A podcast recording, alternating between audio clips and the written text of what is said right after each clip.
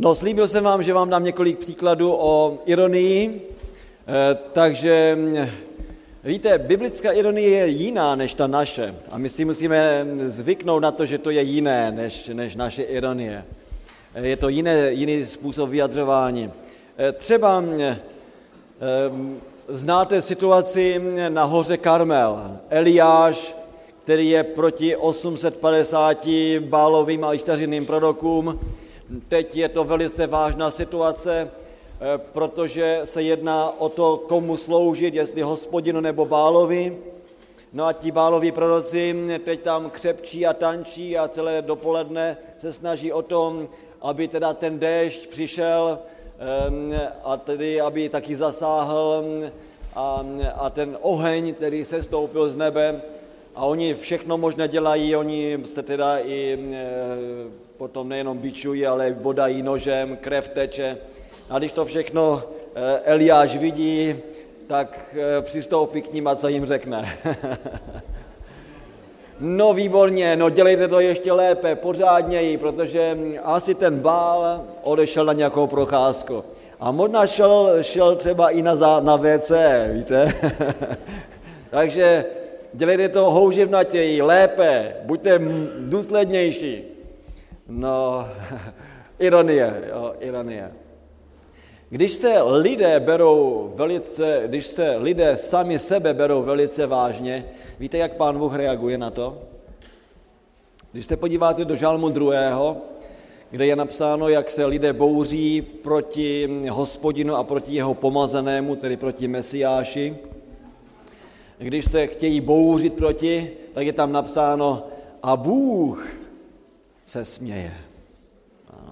A Bůh se tomu všemu jenom směje.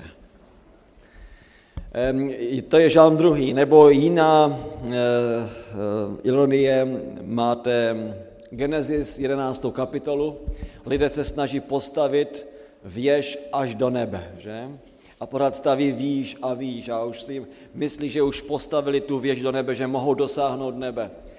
A pak je tam Tady to je taková struktura, velice speciální struktura, my tomu říkáme chiastická struktura eh, v Bibli, v té 11. kapitole. A úplně v centru té chiastické struktury, jak kdybyste šli nahoru a to, to, to hlavní, co je tam teď řečené, je, že a hospodin se stoupil, aby se podíval, co vlastně oni udělali. Takže když lidé se snaží postavit věž až do nebe a myslí si, že už toho dosáhli, pak tam ironicky Možíš řekne, no ale hospodin se stoupil dolů, aby se podíval na ně. to je taková ta biblická ironie. A tento text, který jsme studovali u Marka v 7. kapitole, to je taky taková ironie, příklad ironie, kdy Kristus mluví, ano, to sníte, když i to třeba nebylo úplně hygienicky připravené, ale pak to přejde do vašeho zažívacího traktu, pak to vyjde z vás, no a co? A všechno je jasné, všechno je čisté. Um, jiný text, který se taky často používá v této souvislosti, aby se řeklo, že křesťané nejsou vázáni tím, co pán Bůh řekl ve starém zákoně ohledně čistého a nečistého. Je text ze skutků 15. kapitoly, kde se mluví o prvním sněmu křesťanů a jeruzalemský sněm. A máme tam diskuzi na tom sněmu, kdy židé, když vidí, že pohané teď přicházejí do církve, přemýšlí tady, co z toho možišovského zákona, co oni mají taky zachovávat, jestli mají něco zachovávat, co je pro ně taky závazné. No a tak o tom diskutují, vy tu situaci znáte, no a jako na závěr toho všeho potom se říká, já budu číst verš 22, tu se apoštolové a starší za souhlasu celé církve rozhodli, že ze svého středu vyvolí dva muže, pošlou je s Pavlem a Barnabášem do Antiochie. No a teď eh, se tam rokuje, že verš 25. Proto jsme se jednomyslně rozhodli, že zvolíme dva muže a posíláme k vám tedy Judu a Silase, kteří vám to vše sami potvrdí. A toto je rozhodnutí Ducha Svatého i naše. Verš 28, ano, teď čtu. Nikdo, ať vás nezatěžuje jinými povinnostmi než těmi, které jsou naprosto nutné. A teď se vyjmenuje. Zdržujte se všeho, co bylo obětováno modlám, to je to první, to druhé, také krve, pak masa zvířat, která nebyla zbavena krve, tedy to je to udávené, co třeba kraličtí překládají, a konečně smilstva, tedy tady je skutečně pornea, ano, vyjádřena. Tedy to je takový ten eh, velice široký termín, ve kterém je i cizoložství a smilství a předmanželský styk, který velice široký termín, o kterém jsme diskutovali včera. Takže čtyři skutečnosti tady máte. Ano, ještě jednou opakuji, že se mají hm, zdržet toho, co bylo obětované modlám, krve, pak masa zvířat, které hm, bylo udušené, udávené, tedy nezbavené krve a konečně smilstva. Eh, to eh, pořadí, které zde máte, je velice zajímavé a také i odkud to bylo vzato je velice významné.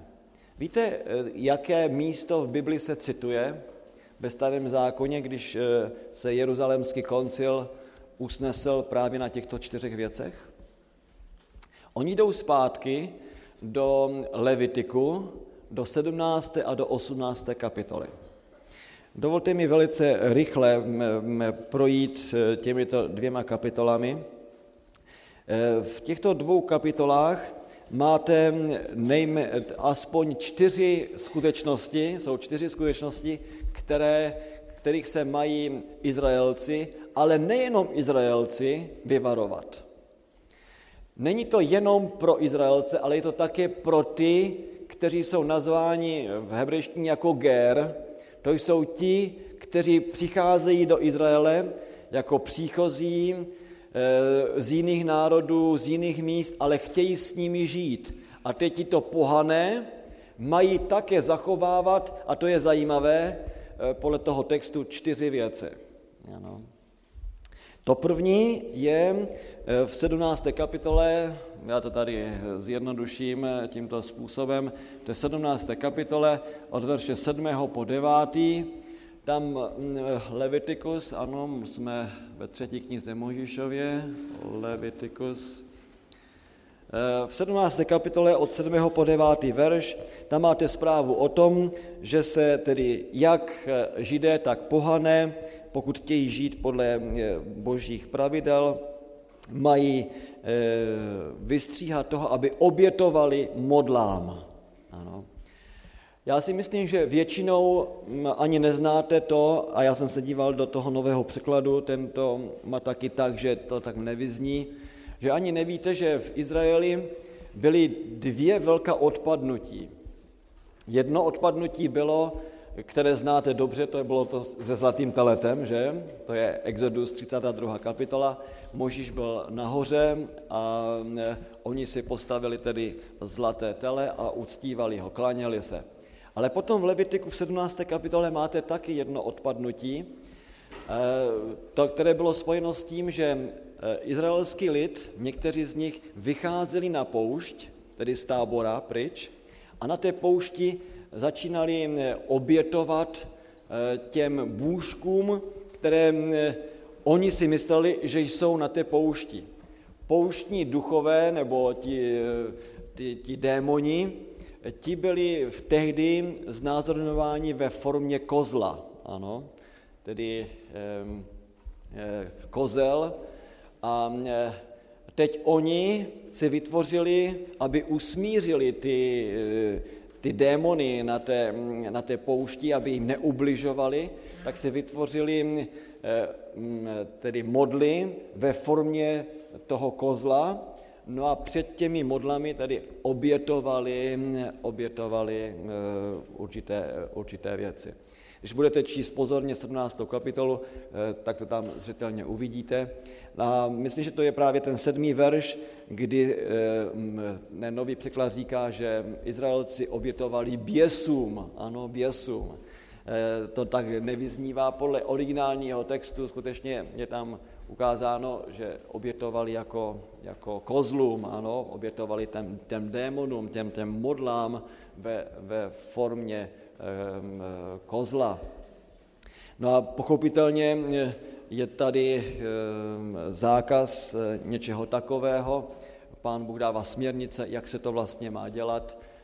Um, tedy to první je proti obětování mm, modlám, ano. Eh, mimochodem i dnes ještě satanismus má ehm, kozla jako něco, co je eh, v jejich eh, znaku. Ehm, kozel je, je pro ně tedy skoro symbolem pro uctívání. Druhá skutečnost, která je tam, taky platná nejenom pro Izrael, ale také i pro ty, kteří jsou příchozí, kteří chtějí žít s Izraelci, je, že nemají eh, konzumovat krev. To je 17. kapitola, verše 10 až 12, ano? 10 až 12. Tedy zákaz požívání krve. Je to na několika místech zdůrazněno v Pentateuchu, v Evangeliu podle Mojžíše a jeden tento příkaz je zřetelný eh, zde. Ehm, pak je třetí, a to jsou verše 13 až 16. Eh, a to je tedy zákaz jíst eh, udávené, anebo jíst teda skutečně to čisté maso společně s krví. Dovolte mi aspoň přečíst tento úryvek, protože v této souvislosti je pro nás velice důležitý tedy Levitikus 17, budu číst od 13. verše dál. Kdokoliv z Izraelců i z těch, kdo mezi vámi přebývají jako hosté, vidíte, že se to vztahuje tedy nejenom na Izraelce, ale také i na pohany, uloví zvíře nebo ptáka, které se smí jíst, tedy se mluví o čisté stravě, nikdy ne o nečisté, tedy o čisté stravě, nechá vytéct jeho krev a přikryje ji prachem.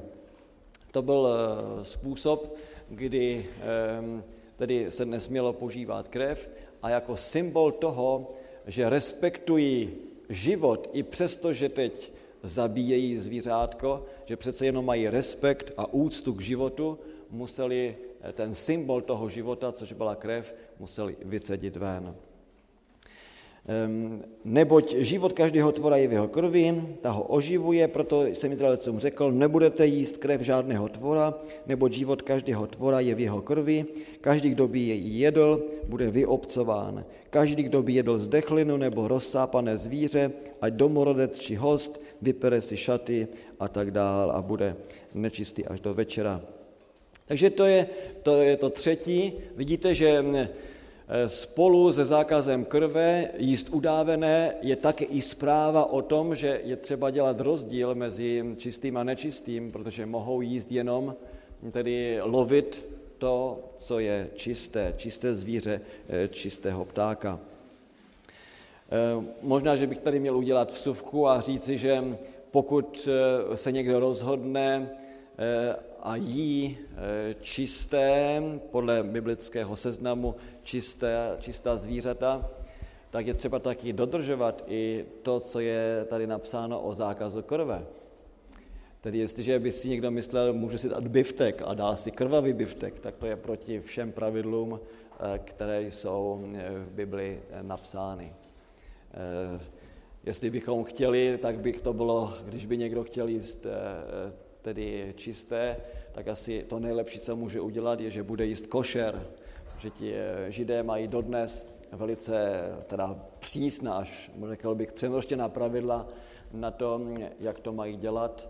Ehm, biblické pravidlo je, že pokud ehm, se zabije zvíře, tak se má vycedit krev. Pochopitelně to není teď matematicky nebo pod mikroskopem, že každá kapka, ale je to pravidlo, tedy je to, tím se ukazuje úcta k životu a jistě, že to mají své hygienické ozdůvodnění, ale předně je to ta úcta, úcta, respekt k daru života. No to, to čtvrté potom, co se dává, to je vlastně 18. kapitola, Levitikus 18. kapitola, pak je to ještě opakováno i myslím ve 20. kde se dává řád pro pohlavní život, eh, pro tu porneju. Jestliže chcete vědět, co všechno patří do porneji, tak 18. kapitola vám to tam vylíčí se vším všudy. O tom jsme mluvili také už, myslím, předevčírem. Um, Eh, takže tady máte čtyři skutečnosti, které jsou nejenom pro Izraelce závazné, ale i pro příchozí, i pro tu kategorii ger, tedy pro ty pohany.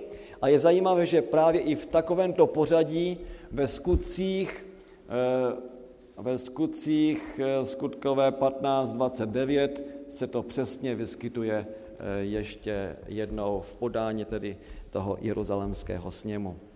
A vzhledem k tomu, že v Levitiku v 17. kapitole je také eh, v tom zákaze e, zmínka o tom, že je třeba respektovat spolu se zákazem krve e, také i e, čisté, nečisté, tak bychom mohli zřetelně usoudit na to, že v těch čtyřech kategoriích je všechno to, co máme v Levitiku 17 a 18, tedy včetně rozpoznání, že je třeba dělat rozdíl mezi čistým a nečistým.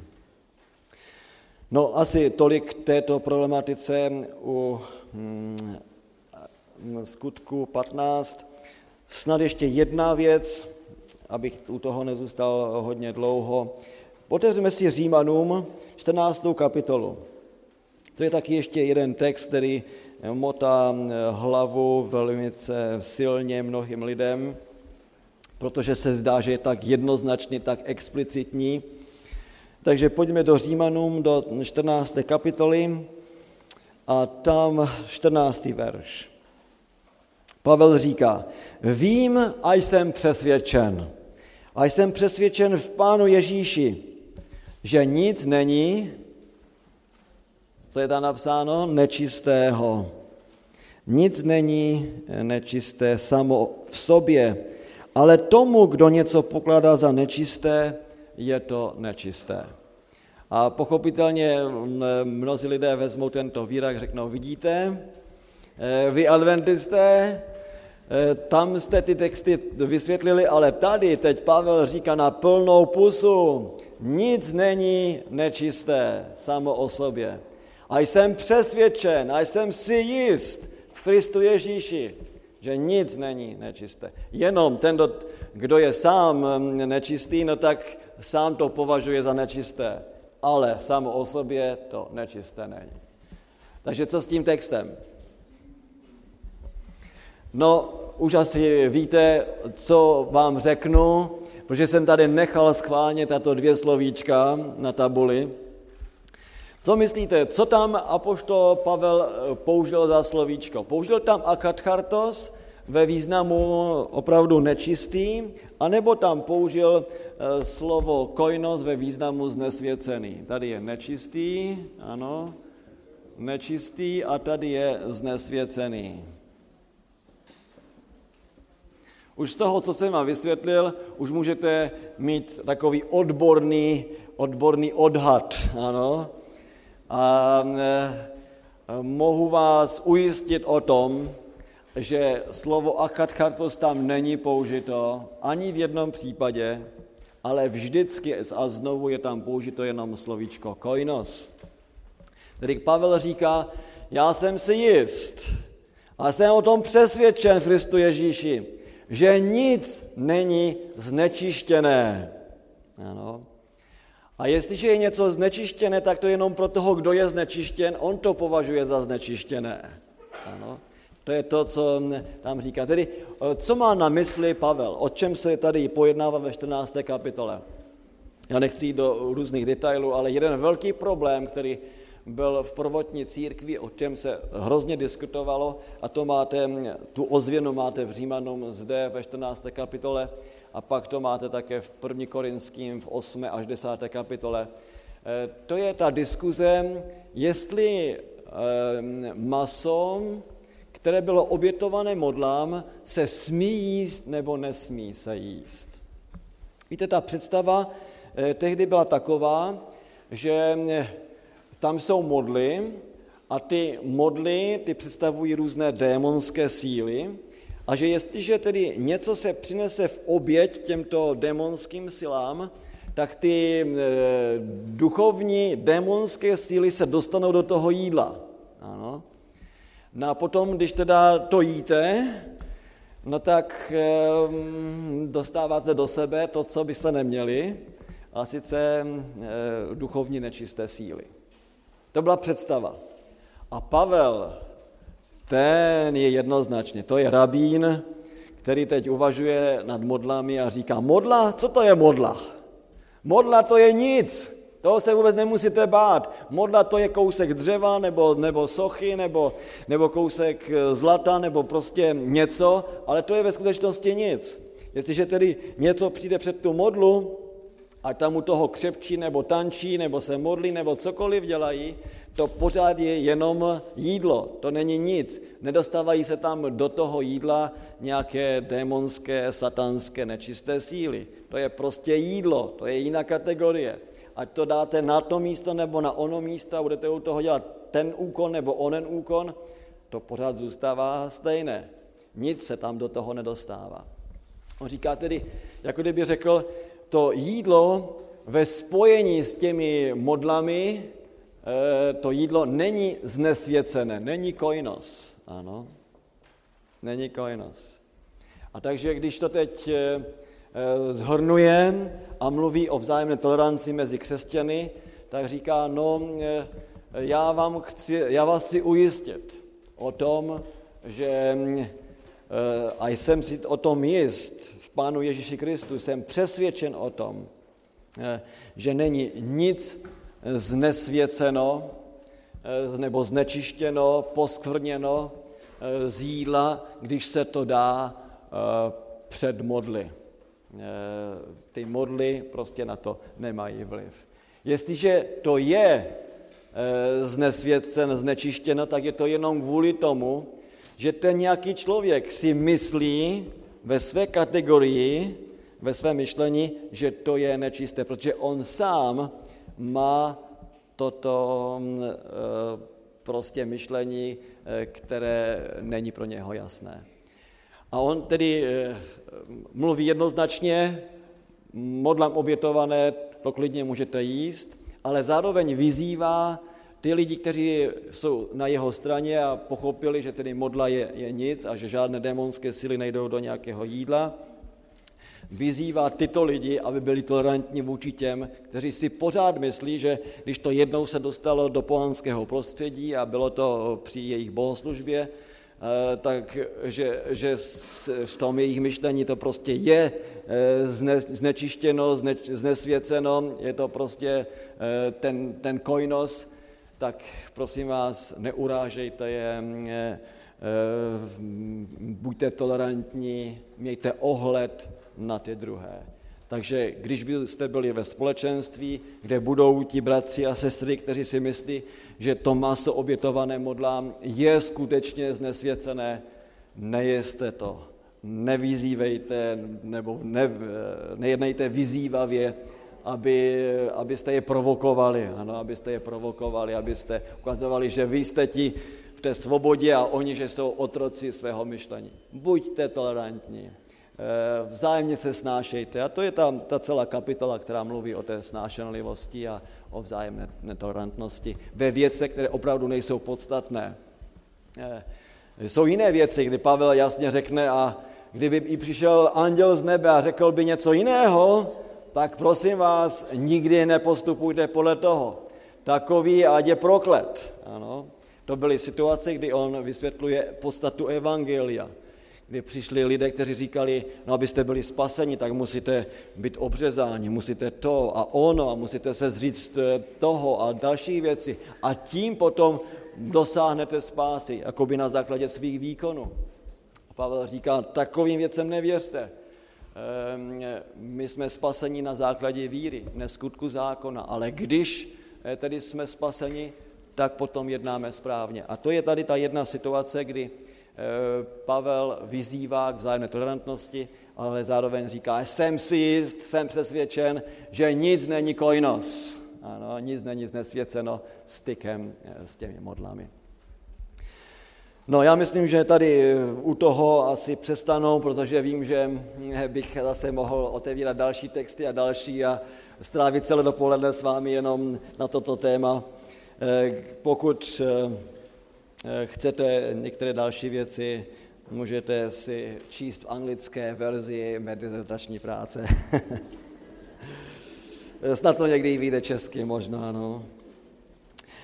Dobře, pojďme na jiné téma, které, o které jsem byl žádán. Um, a sice eh, tedy jestli pít ten alkohol nebo nepít ten alkohol. Eh, já vím, že eh, bratr Zástěra Aleš mě pořád, pořád tlačí a říká, tak konečně, když se dostaneš k tomu alkoholu. ne, že bys tím měl problém, ale vždycky, vždycky mě tak nabírá. Já říkám, neboj se, za chvilku už budeme pít, už budeme pít. a jasné, že mě není možné, abych teď eh, zase vzal a rozebíral jednotlivé texty. Já eh, vzhledem k času to udělám tím způsobem, že eh, vám zhodnu to, co bych eh, říkal normálně v několika hodinách. Eh, říká se zřejmě dobře, že pokud nejsme schopni říct něco během pěti minut, to, co chceme, tak, jsme, tak nejsme schopni to vysvětlit, ani kdybychom k tomu měli jeden týden.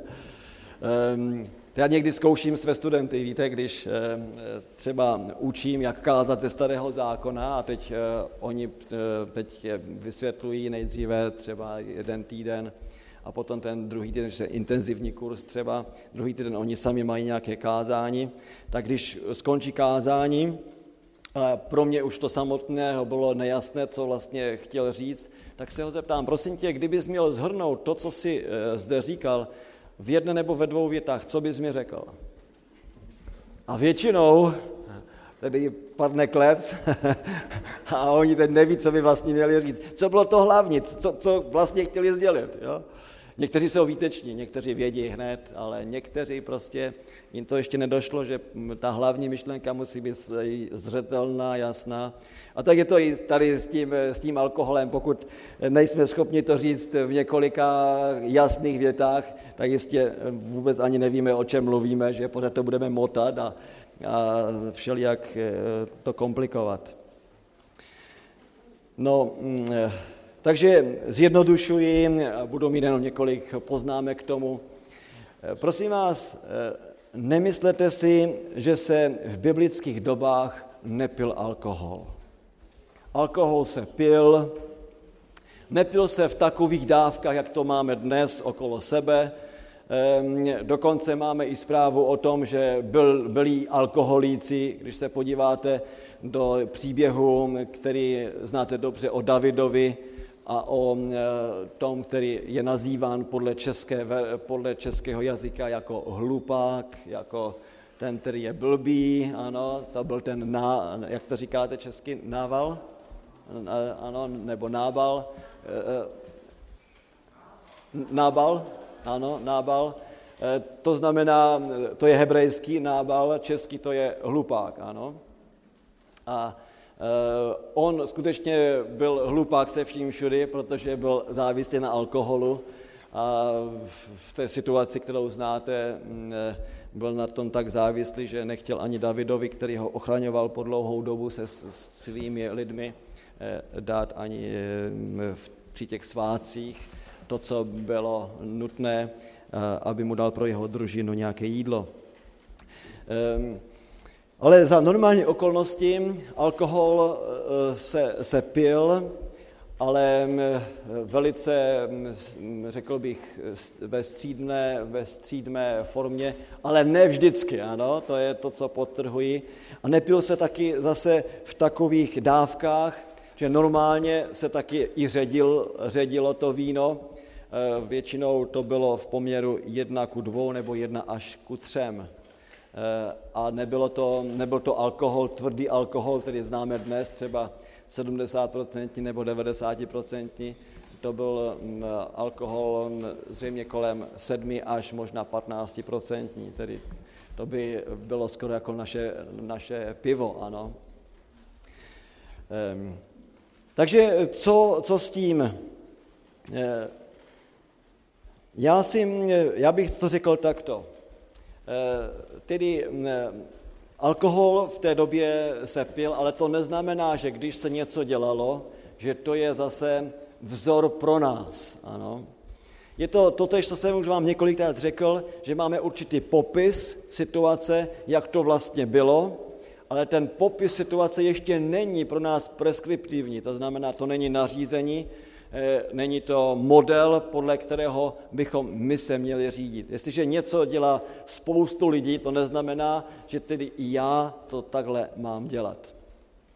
Já jsem eh, přesvědčen, že, ten, eh, že i v tom, jak se, jak se žilo, a pán Bůh se stupuje do té situace a toleruje, přesto přese všechno vždycky se snaží ukázat na ideál, snaží se ukázat jakoby na novou perspektivu. Ale to je to těžké, co eh, v Bibli tak jednoznačně nevyčtete, to je jenom možné vyčíst z, určitých, eh, z určitého trendu, který v té Bibli máte. A to je to, co já osobně eh, beru jako, jako závazné pro mě, že mě se nejedná o doslovistický nějaký verš, kdy eh, budu mít důkaz, jestli můžu dělat to nebo ono. Že jak už jsem vám řekl, biblický materiál je jiný. To jsou často příběhy, to je určitá legislativa, která je často spojena s tím, že pán Bůh se stupuje na tu naší úroveň. A je to těžké někdy eh, vidět, jak se ten ideál prostě v, to, v té situaci toho popisu, ehm, jak se ten ideál eh, má, eh, má zachovávat, k čemu to směřuje. Dávám příklad jiný, než je, než je tady tato kategorie alkoholu.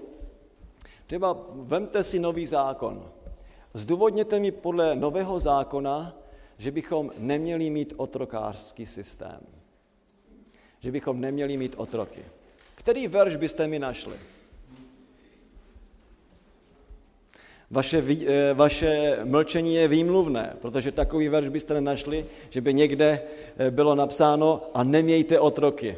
Ano, tam máte spoustu textů, kde Pavel vyzývá a vy otroci? A mluví k ním přímo. A vy páni? A mluví k ním přímo. A vy páni jednejte se svými otroky laskavě. A vy otroci zase, když eh, jste u svého pána, buďte odevzdaní, dělejte to nejenom na oko, ale ze srdce. To máte spoustu textů. No a teď na základě těch textů máme uzavřít, že bychom měli mít otroky?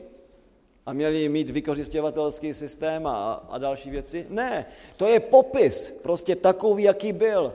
V římském impériu to bylo normální, zcela běžné, eh, ale ta, ta situace, i přesto, že byla běžná, ještě nebyla ideální.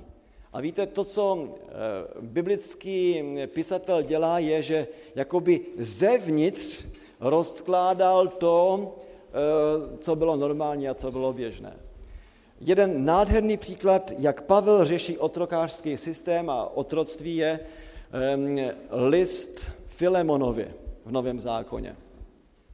E, to je list, kde máte zprávu o tom, že Pavel je ve vězení, ve vězení se setkává s jedním otrokem, ten otrok se jmenuje Onezim, ano, a ve vězení přijme Krista od Pavla, no ale on byl chycen, protože utekl od svého pána, spronevěřil mu majetek. No a teď, teď co s ním?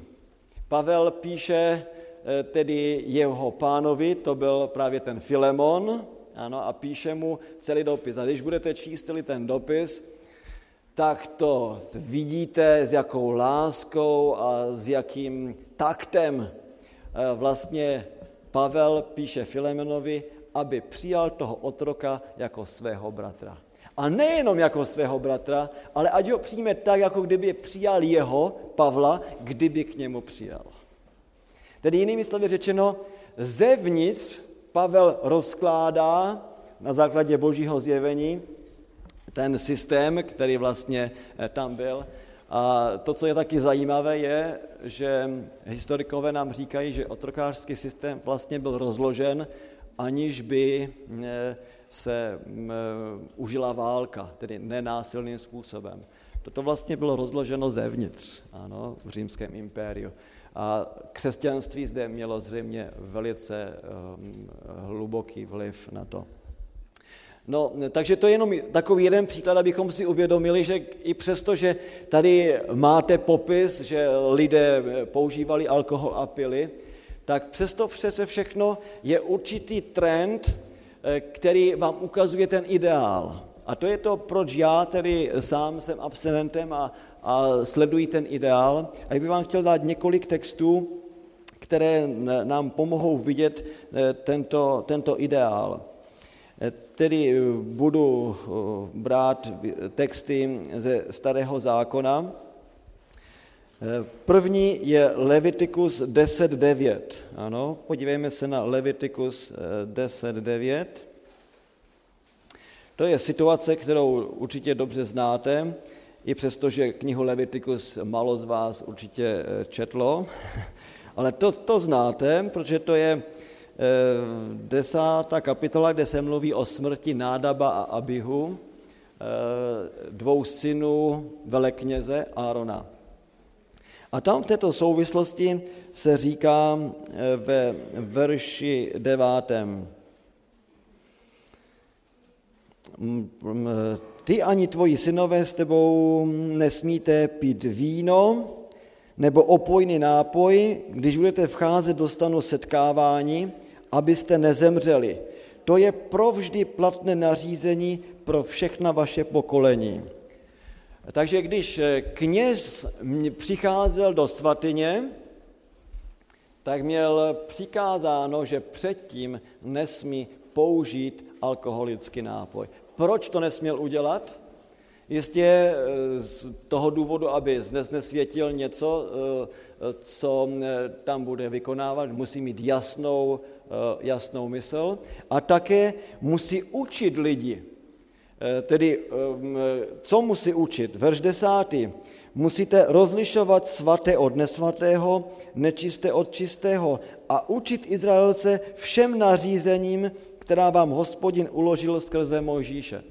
A jestliže chcete učit někoho, no tak jak můžete mm, být trochu omámen ve své mysli? To vám musí zřetelně jasně myslet, abyste eh, prostě byli příkladem, byli špičkou a tedy mm, ty lidi mohli od někud někam vést. Že to je to první. Pro kněze ve službě, pro ty, kteří měli učit druhém božím zákonům, byla zde jasná abstinence. V numery v šesté kapitole, ve třetím verši, nemusíme si to asi možná ani hledat a číst, je tam mluveno o Nazarejcích. Tedy to byla určitá skupina lidí, kteří se chtěli zvláštním způsobem zasvětit hospodinu. No a pro ně byl taky i zákaz toho, že by pili víno nebo opojný nápoj. Když jdete do přísloví, tak tam jsou zřejmě některé texty, které se týkají králů. E, jako rada pro ně, když mají dobře vládnout, mají dobře jednat, tak se taky mají zříci e, opojných nápojů. E, některé texty bychom si možná mohli přečíst, třeba přísloví 20, verš první, nebo přísloví 23. kapitola, verš 20 až 21. Eh, to jsou texty, které určitě eh, dobře znáte, ale je dobré si to připomenout. Eh, takže 20 a verš první nejdříve. Víno je posměvač, nápoj je křikloun. Kdo se v něm kochá, ten moudrý není. Takže tady máte jasné pravidlo, chceš-li být moudrý, nedělej to. Verš dva, kapitola 23 verš 20 až 21. Nebývej mezi pijany vína, mezi žrouty masa, vždyť pijan a žrout přijde na mizinu, dřímota je oblekne v cáry. Když se podíváte v téže kapitole do verše 29 až 30, tak se vám to řekne ještě eh, s plnou pusou znovu. Komu zbude ach a komu běda, komu sváry, komu plané řeči, komu zbytečné modřiny, komu skalený zrak, těm, kdo se zdržují u vína, kdo chodí okoušet kořeněný nápoj. Z tohoto důvodu nehleď na víno, jak se rdí, jak jistří v poháru, vklouzne hladce a nakonec uštne jako had a štípne jako zmije. A tvé oči budou hledět na nepřístojnosti a z tvého srdce budou vycházet prohradné řeči. Eh, tedy zase velice jasný text, který eh, uprostřed toho, co se děje a co lidé dělají, eh, zaznívá zcela zřetelně, aby lidé tedy se zamysleli a dělali to jinak. U Jeremiáše ve 35. kapitole ve verši 6.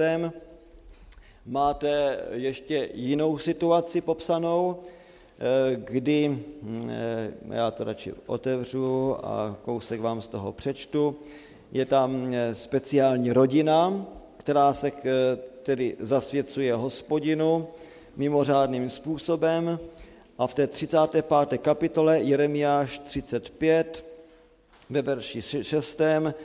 se říká, že tito rakábejci ti dávají příklad té věrnosti vůči ostatním lidem, Eh, chtějí být věrni těm eh, tradicím, ano, a tak eh, prostě i zahambují ty ostatní.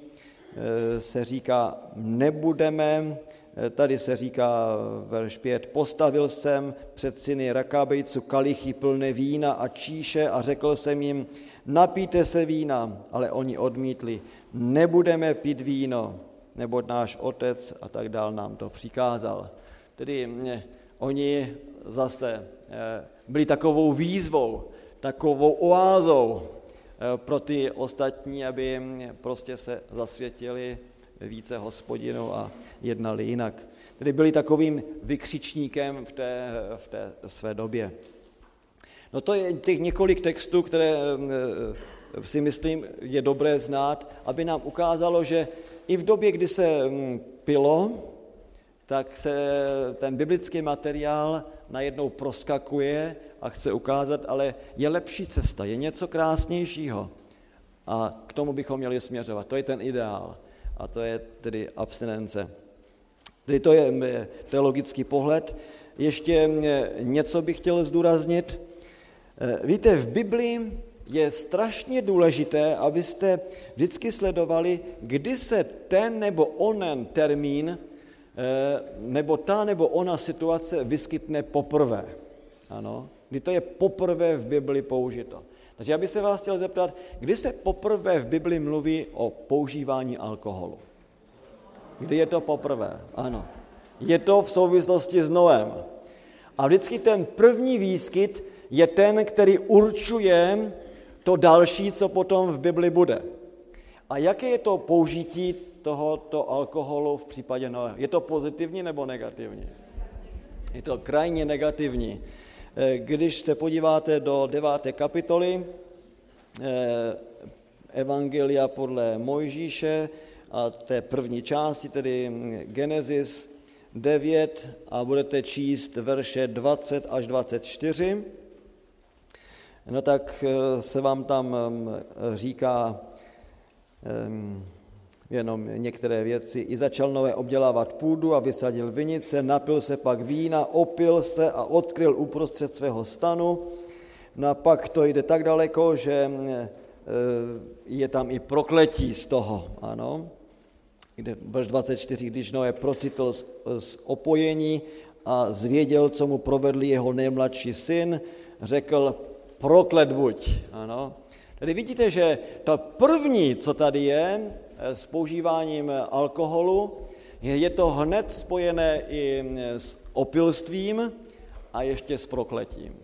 Tedy nic pozitivního, nic krásného. Prosím vás, řekněte mi, jaký je druhé, druhý výskyt o alkoholu v Bibli. Kde je to po druhé? Je to u Lota, ano. Otevřeme si tuto zprávu. Jsme tím šokováni, jak Bible je otevřená, jak mluví zřetelně o, o, o věcech. V 19. kapitole, první kniha Možíšova 19. kapitola, um, od 30. verše. Lot pak vystoupil ze Soaru a usadil se se svými dvěma dcerami nahoře, protože se bál usadit se v Soaru. Usadil se s oběma dcerami v jeskyni. Takže bylo to poté, co byla zničena Sodoma a Gomora, jenomže eh, i přesto, že vyšli, tak něco zůstalo v srdci. Na to, co zůstalo v srdci, se nám tam popisuje teď dál. Tu řekla prvorozená té mladší. Náš otec je stařec a není muž v zemi, a aby k nám podle obyčeje celé věci vešel, pojď dáme otci napít vína a budeme s ním ležet, pak dáme život potomstvu ze svého otce. Dali mu tedy té noci pít víno. Pak vyšla prvorozená a ležela s otcem, on však nic nevěděl, ani když ulehla, ani když vstala, takže oni ho dobře opili, že? Příštího dne řekla prvorozená ten mladší, hle, na dnešek jsem ležela s otcem já, dane mu pít víno i této noci a vejdeš ty a budeš s ním ležet. Pak dáme život potomstvu ze svého otce. Dali mu tedy pít víno i té noci a mladší přišla a ležela s ním. On však nic nevěděl, ani když olehla, ani když vstala. No pak eh, je tam zpráva o tom, že otěhotněli a narodili se synové. Kteří to byli? na, tam máte napsáno, že to byl eh, Amon a Moab. Eh, když se podíváte trochu do dějin, biblických dějin, tak zjistíte, že to byli krajní nepřátelé potom božího lidu. Takže znovu, celý příběh, a já jsem vám říkal něco o příbězích Bibli, že? Příběhy jsou dány proto, aby nás něčemu naučili. To v Biblii se jinak učí, než my jsme zvyklí. My říkáme definice, my říkáme eh, tedy určité poznatky, snažíme se to dát do filozofických úvah. Bible to je něco jiného. Řekne to nejlepší o to nejlepší v uvozovkách o hříchu, co je hřích, a ani jednou se tam nevyskytne slovo hřích. Řekne to nejlepší o manželství, to, byla, to byly Genesis, druhá kapitola, a ani jednou se nepoužije slovíčko o manželství. Jo. Tady se taky neřekne mm, eh, něco, ta, ty nepí alkohol, ano.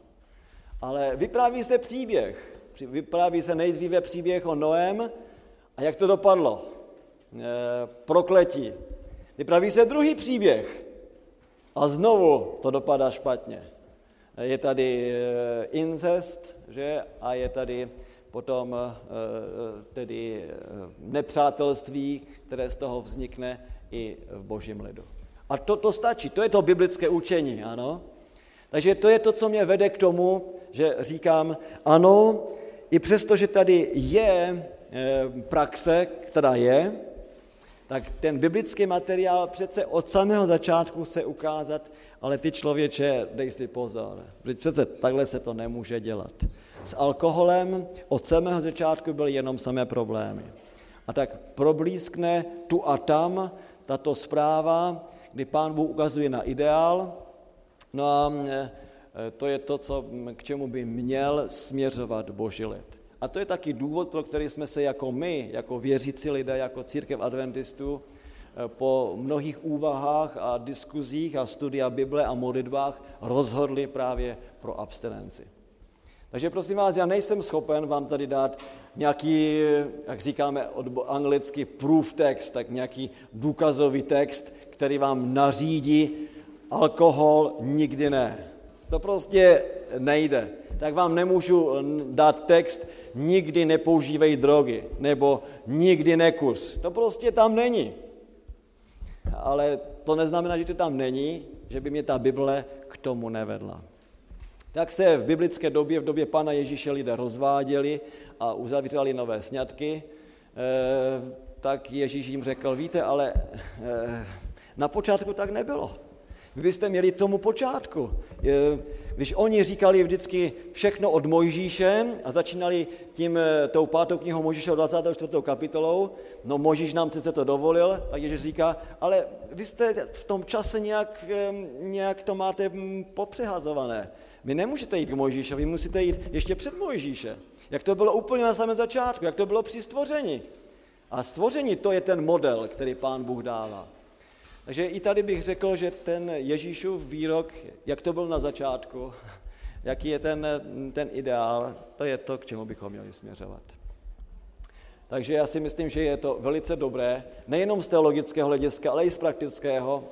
Jestliže my jsme dnes královským kněžstvem, a to nám Bible jasně říká, jestliže králům, králům bylo doporučeno, aby eh, nepili, aby mohli správně eh, královat, a když kněžím bylo řečeno, aby nepili, protože jinak nebudou schopni rozlišovat mezi dobrým a zlem a nebudou schopni učit druhé a budou dělat nepřístojnosti eh, v božím chrámu, eh, tak si myslím, že když my jsme dnes královským kněžstvem, tak z tohoto teologického hlediska bychom měli směřovat právě k té abstinenci.